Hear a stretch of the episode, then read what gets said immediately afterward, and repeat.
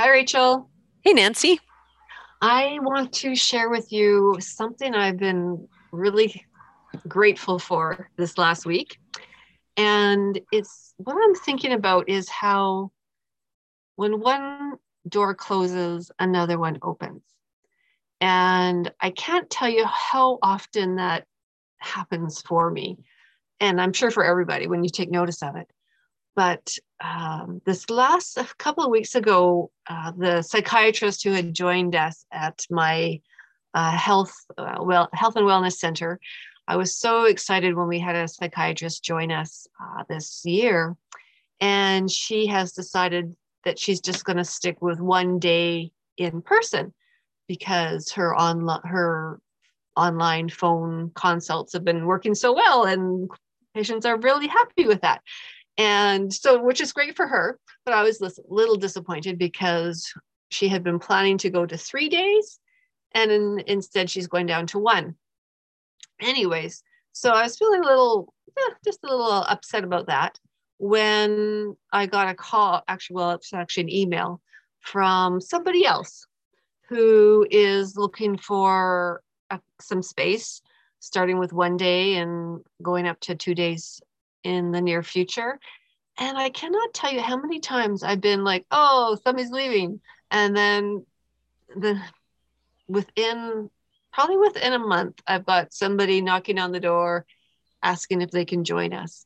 And it's so exciting to just trust that somebody will come along, that I don't need to stress about there being an empty spot.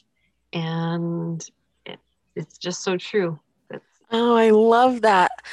And and it is so true. So much of what we worry about in life, even when bad things happen like this, um, it, it ends up being better. Like you end up with something better. And and if we could just approach everything, even even bad news or bad experiences as as I will learn something from this and I will grow from this and somehow things will turn out better. And and that's hard to do. That's really hard to do.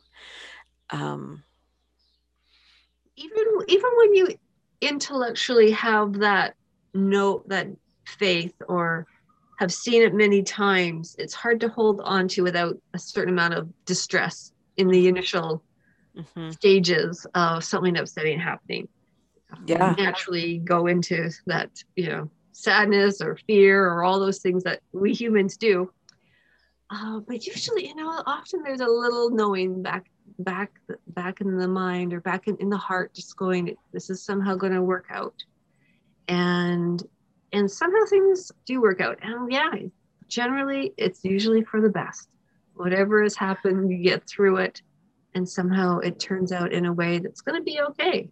Yeah yeah. If you if you can keep the faith that there is a higher power that is guiding your life and and look up instead of down it it makes all the difference. I love the way you put that just to to look up instead of down and would love to hear our listeners tell us the times they've been able to look up or how something distressing turned out to be amazing for them. Yeah, absolutely. Yeah. Yeah. Please message us at the Second Steps podcast.